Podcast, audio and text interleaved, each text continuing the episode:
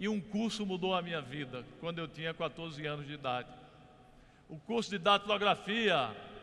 Quem fez o curso de datilografia aí, levanta a mão. Pois é, e por, por que mudou a minha vida?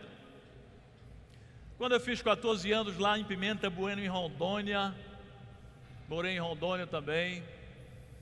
Eu terminei o primeiro grau, terminei o ensino fundamental de hoje. E lá na cidade onde eu morava não tinha o segundo grau, não tinha o ensino médio de hoje. E meu pai, que não tinha oportunidade de estudar, era agricultor, queria que eu fosse trabalhar como agricultor. Eu disse: Quero não, meu pai. Eu queria fugir daquele status quo de pobreza. Eu queria mudar a minha vida, transformar a minha vida e meu destino.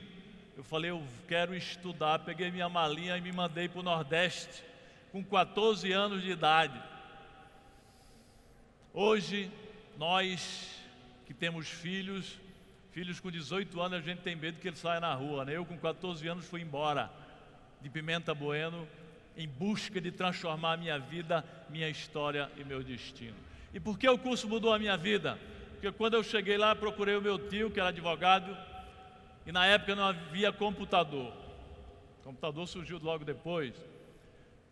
E eu cheguei no escritório dele, aquele monte de máquina, máquinas Hamilton e Olivetti, e as secretárias dedógrafas.